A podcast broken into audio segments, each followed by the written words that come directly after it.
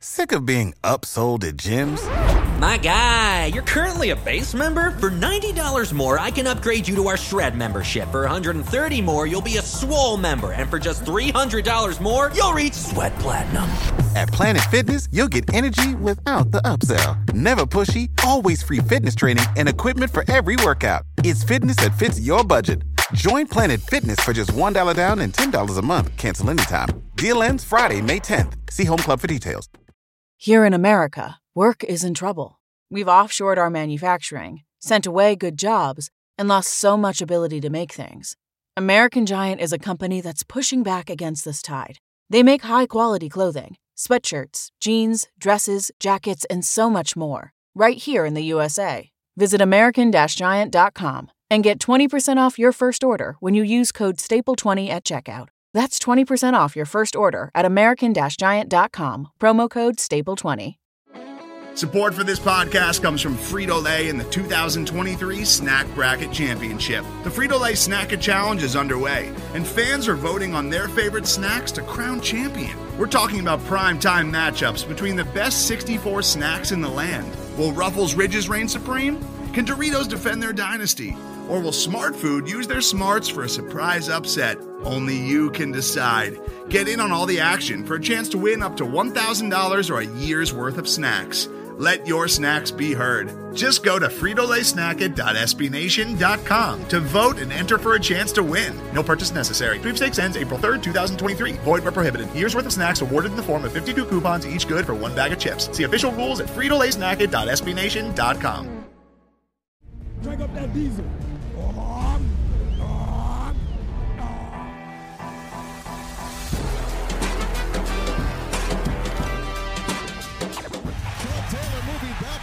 Trying to find running room, and he's still on his feet.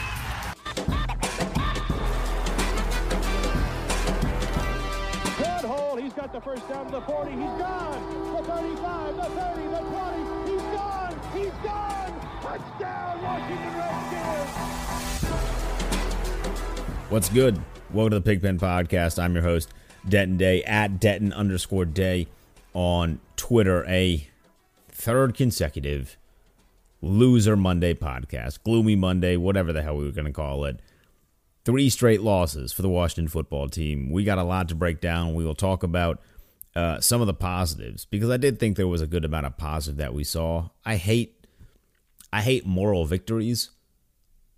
But let's be honest, we're kind of at the point as a team where moral victories are something we can have, something we can live with. And I did think there were a, a bunch of moral victories. We'll get into some of the bad stuff, specifically on the defense. We will talk about our guy, Riverboat Ron Rivera. And then, of course, Gibson, Terry, their performances because they were spectacular. But we will start, you see the title. We'll start with our quarterback, Dwayne Haskins who had a degree of pressure on him today that I was almost kind of surprised with. Not really, though. It's like it was very weird, right? I, I saw this news break. Ian Rapoport was the first person that I saw tweeted. Maybe you saw somebody else, but Rapoport was the first person that I saw tweeted about this pressure that was on the shoulders of Dwayne Haskins, about how he has to play better or he's going to get benched. And this tweet came on Sunday morning, which is why it threw me off because we've been talking about this for a week now. Like Ron Rivera actually came out and said last week, today on a Monday, like last Monday, we talked about Ron Rivera's comments on last week's podcast after the Cleveland Browns game. And now they're selling this on a Sunday morning like this is this breaking news, like this is a leak from the organization, like they're trying to twist it. I thought we were done with this stuff. Yeah, I thought that was all the last regime thing. So I was not a huge fan of of the way that that news story came about. I thought that was stupid. Now I can take a little bit of solace in knowing that Dwayne Haskins probably wasn't reading these tweets. So I guess that makes me a little happy. You know, he's reading the tweets throughout the course of the week. He can say that he's not, but l- listen, you spend enough time around athletes, they will tell you we actually do hear and read some of the news. Like that that's a thing that actually does go on. They will tell you oh, we're blocking out the noise. They're seeing and they're hearing the noise. So I'm sure that Dwayne Haskins read the local reports you know, when Ron Rivera said it on Monday. But I doubt he read anything on the Sunday morning. I just thought that was very strange the way that that leaked. That that reminded me way too much of like a Bruce Allen, Jay Gruden type of organizational culture here, framing that as a leak and making this some some massive thing. But I will say about the actual play of Dwayne Haskins, it was better. It wasn't perfect, but it was better. And that's kind of what we're going for with the guy. We are not expecting him to make all of the the changes immediately from week to week. I'm not expecting this dude to come out and be Patrick Mahomes, come out and be Russell Wilson. That's just unrealistic. But what I did want to see is limiting the turnovers, limiting eyeing down your wide receivers to where you allow a Cleveland secondary, which isn't even a fantastic secondary, they're just a secondary, to have a field day with you. And we didn't see that. And Baltimore's defense is much better than Cleveland's defense. I will go on record saying that. I think Baltimore has a lot of pieces defensively, and I have said on this podcast, as well as all the other stuff that I do, Baltimore was my Super Bowl pick. So I really like the Baltimore Ravens, but Dwayne Haskins didn't turn the ball over. Now, he was a little bit more cautious.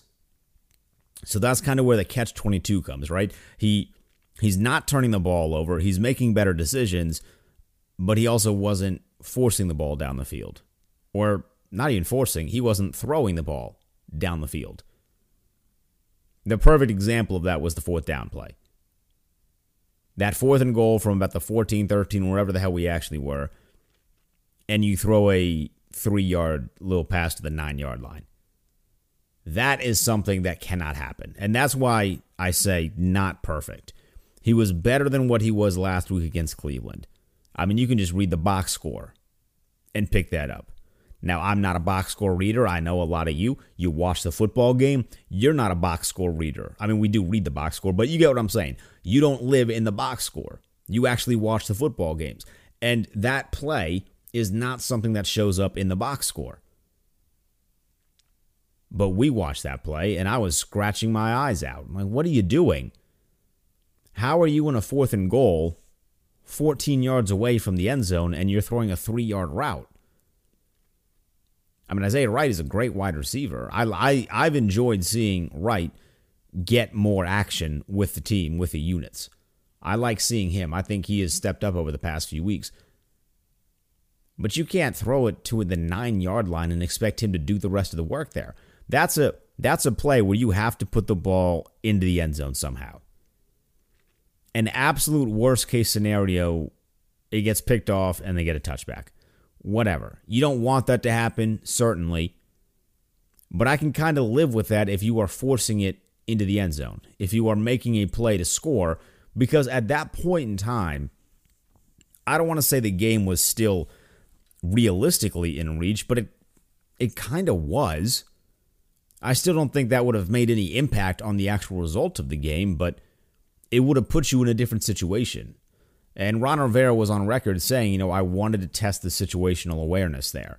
Uh, I don't know. I don't think Dwayne Haskins knew that was a test. I hope he knew that wasn't a test, or I hope he did know it was a test. Because if he knew it was a test and he still decided to throw that little dinky dunk out, that's a problem.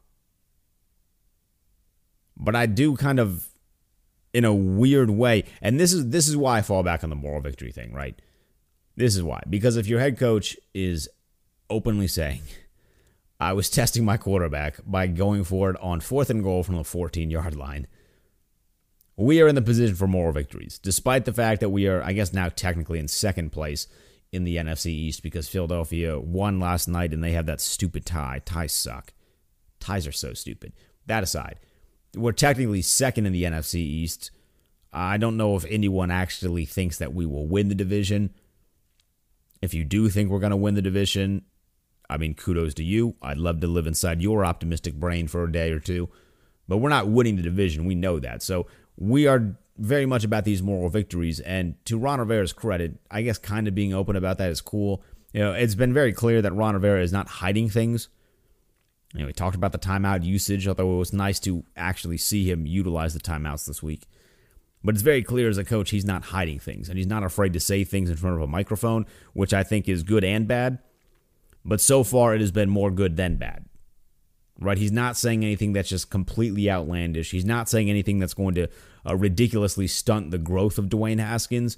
And he's also not being passive aggressive and petty, which the uh, past regime could not say that. I just wish that he threw the ball in the end zone for that play. But regardless, other other aspects of his game, that deep ball to Terry McLaurin was awesome. I just it would be very very nice if they decided to call that play not when they're down 18 points in the fourth quarter. Like, can we open up the game by trying to take the top off the defense? And I know there was the one play to Terry McLaurin earlier in the game, which really shouldn't have been thrown. Uh, Terry was covered, and it didn't look like him and Dwayne were on the same page. And Dwayne also didn't really let the uh, uh, the play come to him. He didn't let the route mature. So I didn't I didn't like that first deep ball that he threw early in the game. But the, the second one was great. I mean, it was the best throw that Dwayne Haskins ha- has made in his professional career. I, I want to see that more often, though. I mean that that's my biggest takeaway from this game is that Dwayne was smarter with the football, but he wasn't taking as many risks. And a part of that does scare me because at a certain point in time, to mature as a quarterback, and he's still young, so I, I still give him a lot of time to to recognize this, and I'm sure he'll watch the game film this week and he'll be able to point out certain things that oh, I should have put the ball here on this play, I should have done this on this play. But I want to see him throw the ball down the field and my fear is that he is frightened of turning the ball over because of this mounting pressure that hey your job might be might not be your job for very long if you keep making these turnovers. My fear is that he is not going to to throw the ball down the field in order to save the turnovers. And there's a very fine line in between that sort of decision making i feel like. Because i feel like as a good quarterback you have to be able to to trust your abilities and you have to be able to to fit the ball in the tight windows. It shouldn't be something that you seek out. Like you should not be trying to prove like oh this dude's triple covered. Let me show you how strong my arm is. Zip. That's not something you want to do on a regular basis but you have to push the ball down the field in order for this offense to be successful. They did a lot more screens this week which obviously worked for Antonio Gibson, who was awesome. They did a lot more of the shorter routes and they allowed their guys to get in space, but I want to see more, you know, deep ins, you know, post routes, things of that nature. Let the guy loosen his, his arm up. We keep saying that we want to see what Dwayne Haskins is about. Well, in order to fully see what he is about, you have to let him actually utilize the gifts that we've been told he has. I mean, how long do we have to hear about this dude's rocket arm before we actually see it on a regular basis? Obviously, it's there. We saw the throw to Terry McLaurin. Obviously, there's something there in that arm. Give us more of that. Let us see this on a more consistent basis. And then maybe, just maybe, this offense will really start to kind of, one, find an identity, and then get into some form of a rhythm. The play calling was better this week for sure. It was stuff that Dwayne was more comfortable with. It was a lot simpler little bit more wrinkles in terms of motion at the line of scrimmage, but it was a much more simpler game called from a play calling perspective, which I don't think is a problem because it worked. Our offense moved the ball against a, a pretty good defense in the Baltimore Ravens. So I was pleased with with that general aspect of it. It's just again, the accuracy issues are still there. He missed a couple check down routes that are like three yards away, and you have to hit those. But we have seen other quarterbacks who are quote unquote great that will struggle with those. So that eventually, hopefully, will come. But you just can't be afraid to push the ball down the field. You have to be able to to let the arm loose and just straight up sling the damn thing. And from a play calling perspective, like get the ball down, like get some bombs out, man. Like let's just see it. Like let the let the boy let the boy throw the ball. Let it loose. The offensive line, I thought, did a really good job. By the way, I mean, kudos to them. They've been they've been kind of getting a bit of a groove here. That that is not going unnoticed. I want them I want them to know that. That's not going unnoticed. I thought I thought they did a much better job because again, I do like Baltimore's defense. I think they have a nice group there, and they were able to do a really good job protecting Dwayne Haskins. Now, Dwayne did take some terrible sacks. I mean, just some absolutely terrible sacks. You got to learn how to throw the ball away. Like you have to learn how to throw the ball away. You can't take what, what was it, like an 18 yard sack when we were in field goal position. Oh, that sucked. That sucked. That was a bad play. That was a terrible play. That was the worst play that Dwayne Haskins made all game. It was worse than that um, in that fourth and goal throw. That sack that he took to knock us out of field goal position was terrible.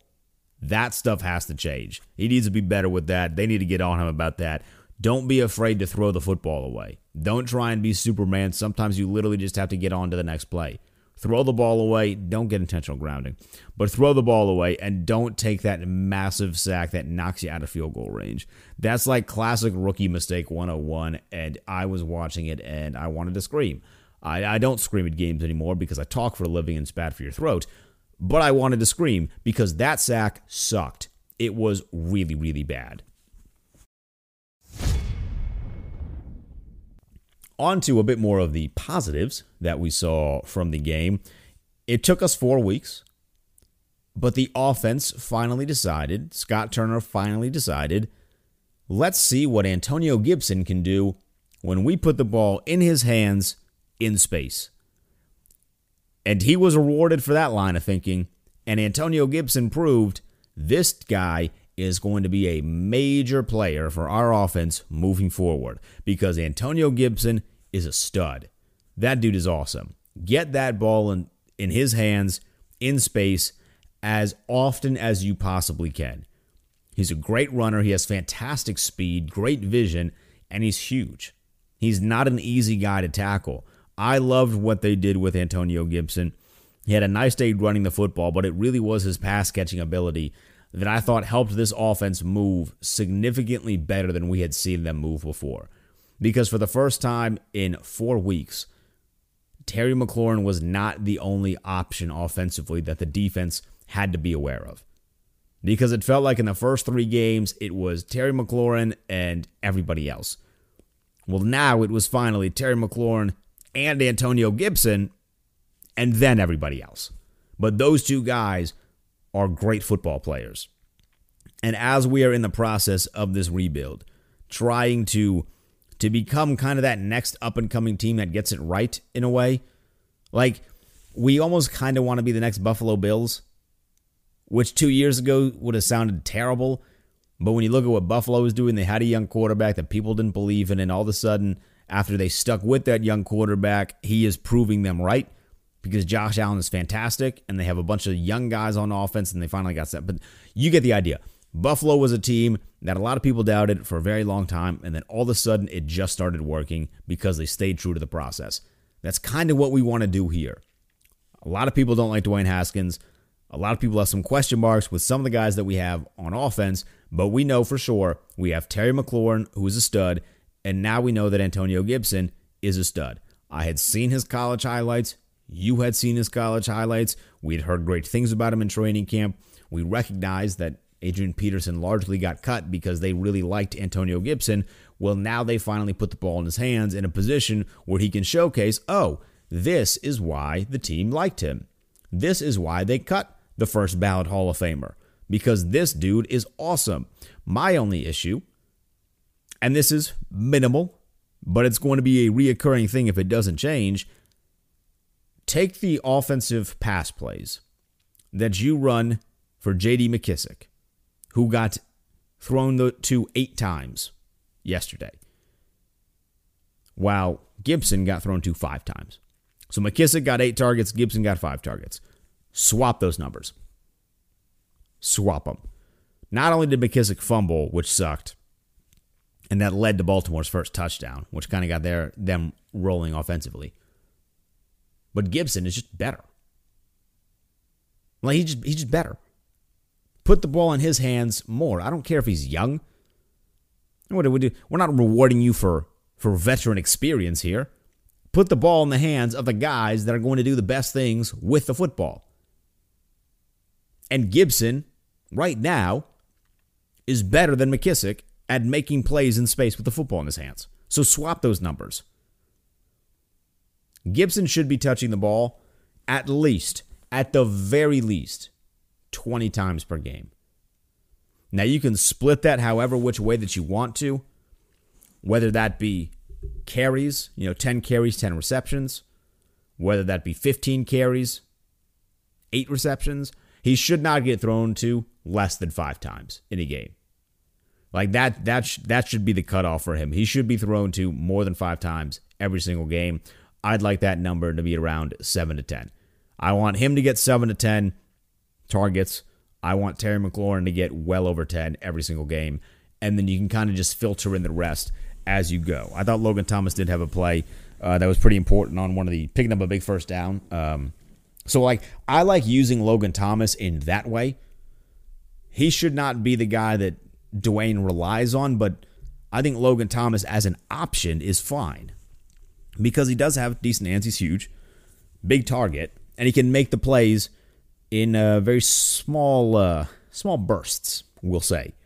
So I like to use utilizing Logan Thomas that way. But in terms of Antonio Gibson, get him the ball as often as you can, and then you have your one-two punch. You still need another wide receiver, yes. You know, I think entering the season, we, we maybe haven't touched on this uh, enough, but that that second wide receiver was supposed to be Kelvin Harmon. I was excited to see Kelvin Harmon play football again this year, and then of course that injury uh, kind of ripped that away. But I do think that once Kelvin Harmon comes back, we that might be the guy. At least from what I've seen so far, there's still a lot of football left to be played this year. I like I like Wright. I think he's played well, but so far this is that second wide receiver spot is 100% Kelvin Harmon's job when he returns from injury. That's what I've seen through 4 weeks. And then the final really good thing on offense is Terry McLaurin. Uh, surprise, surprise. 118 yards for him. He's awesome. He's he's just the best player on the field at all times. The throw and catch, that lob, that uh, that big bomb was fantastic. Terry McLaurin did a great job getting under it. Dwayne Haskins did a great job throwing it. I want to see much more of that, that explosiveness, that taking the top off the defense. And uh, as I mentioned earlier, how about we do that when we're not down 18 points in the fourth quarter? What an idea that would be. Actually looking for explosive plays when you're not down three scores. Crazy, right? But Terry McLaurin is awesome. He is so good. He does what he does every single week. And for the fourth consecutive week, no one has stopped him. Baltimore had two really great corners. I think Marlon Humphrey is awesome. I think Marcus Peters is a ball hawking, awesome cornerback. No one can stop Terry McLaurin. No one. And don't you forget, like, get him the ball as much as you can. There's no there's no reasonable explanation if Terry McLaurin stays healthy. And he wasn't even really healthy this week. He barely practiced all week and he still pops off for 118 yards against Baltimore. There is no reason why this dude should not be flirting with Santana Moss's record for receiving yards in a season. And if we're just being honest, like he might actually break it. If the offense tries to get him the football, he will break that record this year. They just have to be smart enough to get him the football. They just have to be smart enough to let Dwayne Haskins throw the ball deep and find Terry McLaurin, and he will break Santana Moss's record.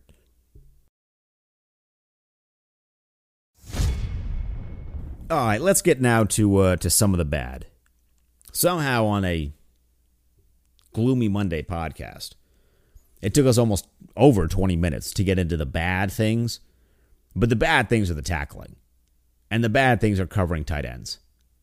It almost all almost all the bad revolves around the safeties.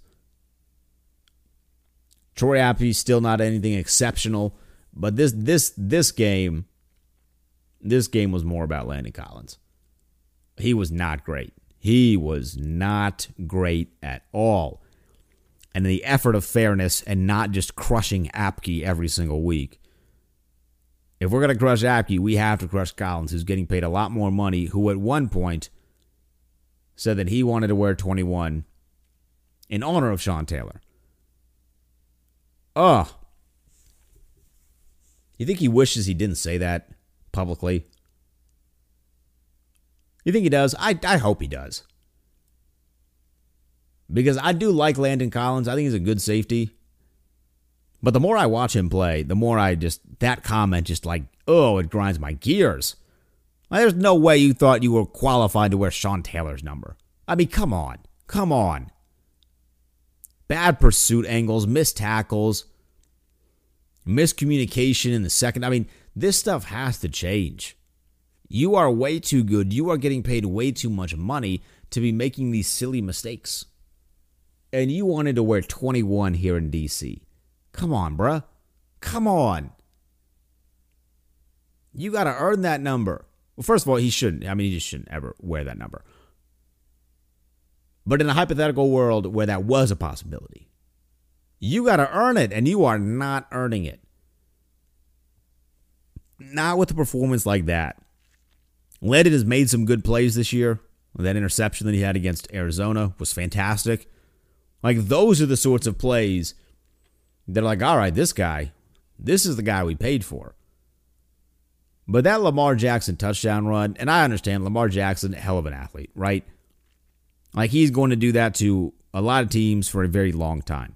But the pursuit angles on that were just atrocious. I mean, they were just terrible. That has to be better.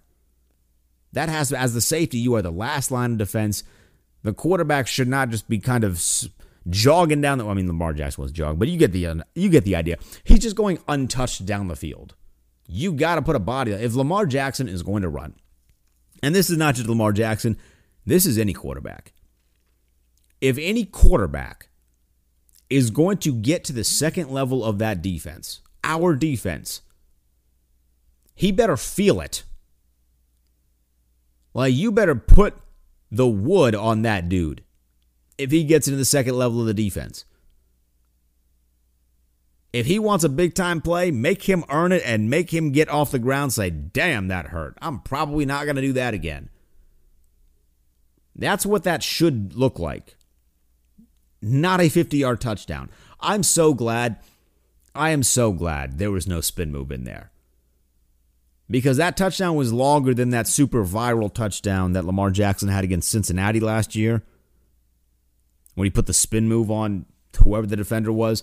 I am so glad there was no spin move here, and this was just kind of a walk in the park for Lamar Jackson. Because if there was a spin move, if there was a stiff arm, if there was a juke, that would have been the number one play. It would have been the number one play. It would have been like, oh, here Lamar Jackson goes again. But thankfully, he just kind of waltzed to the end zone untouched. But the defense, the safeties have to be better. I thought the, I mean, Kendall Fuller, it was great to see him. That was awesome. Uh, shout out to Robert Griffin for providing me a little bit of closure. Loved that. Thank you, Rob. But the safeties have to be significantly better. And that was defensively, the safeties and a bit of the linebackers. I mean, that one Mark Andrews touchdown. I, I, just I just don't know what Troy Apke was doing there. Like he's, he he sees Andrew go to the corner of the end zone. I just I just I just don't really know what he was doing there. I, I hate I hate consistently seeing linebackers like 20 yards down the field covering a tight end. That should be the safety's job. Uh, so I didn't like I didn't like that, and I do think that responsibility. I mean, correct me if I'm wrong. I'm open to being corrected here, but that responsibility is Troy Apke. You see the tight end going to the corner of the end zone, get over there and stop that from happening. I should not just see you coming into frame as the ball gets into the hands of Andrews. Un- I mean that that's unacceptable play right. Like that stuff has to be changed. It has to be changed. Other than that, I didn't think the defense played exceptionally bad. The front seven still good, despite the fact Chase Young was not there. It looked like Chase Young wanted to play. I wanted to see Chase Young versus Lamar Jackson because I do think that Chase Young would have gotten to Lamar Jackson. It's just unfortunate because uh, he wasn't. Uh, so hopefully Chase Young comes back soon because I don't know how how much longer I can see Chase Young just standing on the sidelines. That like that hurts my soul just a little bit. So uh, I, I want Chase Young back as absolutely soon as possible. All right, final thing here. Uh, this has gone way longer than I anticipated it would, but hell, we got a lot of things to talk about. Uh, the final thing here is going to be revolving around Ron Rivera, who, from the outside looking in, without a doubt had his worst day yesterday from a health perspective and a health standpoint. I I have no idea the actual toll that cancer treatment takes on a human body. Like none at all. I unfortunately know people who have passed away from cancer. I know people who have had cancer. But I, I like me personally, I have no idea the physical toll this sort of thing takes on another human being's body. Obviously, I know that Ron Rivera is hurting. You know that if you if you have eyes, you can see that Ron Rivera is hurting right now. It it was weird seeing him sit on the bench during timeouts because that's just not what Ron Rivera has been. So that's that's the glimpse inside of what this man is actually doing because we know the guy loves football. Like he lives and breathes football. So to see him just sitting on the bench, kind of taking a break, kind of chilling, taking a little bit of a rest, uh, it's great for him and it's great for the team that they're like, all right, we are comfortable with you doing this. It's great for Ron Rivera saying, I need to understand my body, and I'm okay with just kind of taking a seat on the bench to get myself right. I know he's hydrating throughout the course of the game. We got the IV bags going. So that's good to see, but it, it is kind of weird just to see a man hurting the way that he is. Now, with all of that said, I am and always will be a pretty firm believer in, in allowing – uh, adult human beings to make their own decisions when it comes to something like this. Like I do not think that uh, Dan Snyder should be have any say really in whether or not Ron Rivera wants to coach. If Ron Rivera wants to be on the sidelines, Ron Rivera should be on those sidelines. I think it should be up to him. I think it should be up to his family and the people that he uh, holds in his inner circle. Those are the ones that should have any sort of real input on that decision and I will stand with Ron Rivera in whatever decision that he does makes. But I do just, I mean, it was just moderately uncomfortable, right? And my guess is that if this was the bad week, just on what I do know about cancer treatment, eventually it will get kind of worse than this. So I'm not anticipating that Rivera is going to be able to coach all 16 games this year. That just that just I don't feel like that's realistic. I hope that it is. Like, I mean, I really do hope it because if, if Ron Rivera coaches all 16 games, that means something is going right with the treatments. So I hope that he does coach all 16 games. It just seems unrealistic at this point. But I don't think he should just be shunned from all football activity. And, and I don't think that he would ever allow that sort of thing to happen.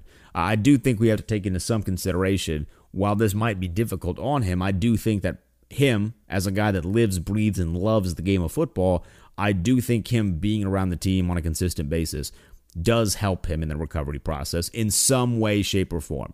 I don't know if there's any sort of real science to back that up. Uh, I don't care if there's any form of real science to back that up. I do believe that Ron Rivera being around the team, being around the game that he loves, plays a very positive impact on his recovery process. So, in the event that he does stop coaching for a brief period of time, or he's not with the team on Sundays, or things of that nature, I still do hope that he is around the team. Because in 2020, after we have dealt with months and months and months of being on lockdown, some of us are still technically on lockdown, depending on where you are in the country. I don't think the best thing for Ron Rivera is to just go sit at home while dealing with cancer treatment. I do think that him being active and being around the team is something that is going to help him in that recovery process, even if that means not coaching every single Sunday. That's just my two cents on this. Uh, I again, it's up to him. He should be the the one that has the final say here. I don't think that anyone should dictate whether or not he he stays on the sidelines, other than him and his family. I just wanted to throw that out there. Obviously, of course, we're standing with Ron Rivera. I thought it was really cool that they had all the cardboard cutouts uh, that were helping I'm sure. I mean, I, I, know for a fact it brought a smile to his face. So that was cool. Loved that aspect of it. Uh, just wanted to get that out there in regards to the Ron Rivera situation. All right, that's going to wrap this podcast up. This went way longer than it was supposed to, but hey, we had a lot of things to discuss, and I want to know your thoughts on it. At Denton underscore day on Twitter, let me know your thoughts on everything that we saw this Sunday. What is next for the team? What did you think of Dwayne's performance? All that stuff at Denton underscore day on Twitter. And with that, I'll see you in a few days for uh, the next preview pod. Hopefully, we get back in the win column. Who knows? I'm out. Peace.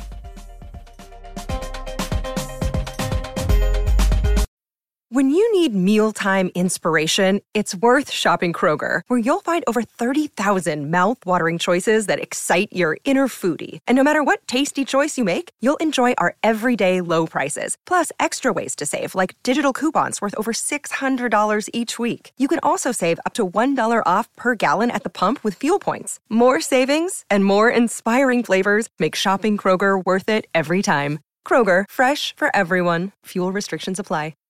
Save big on brunch for mom, all in the Kroger app.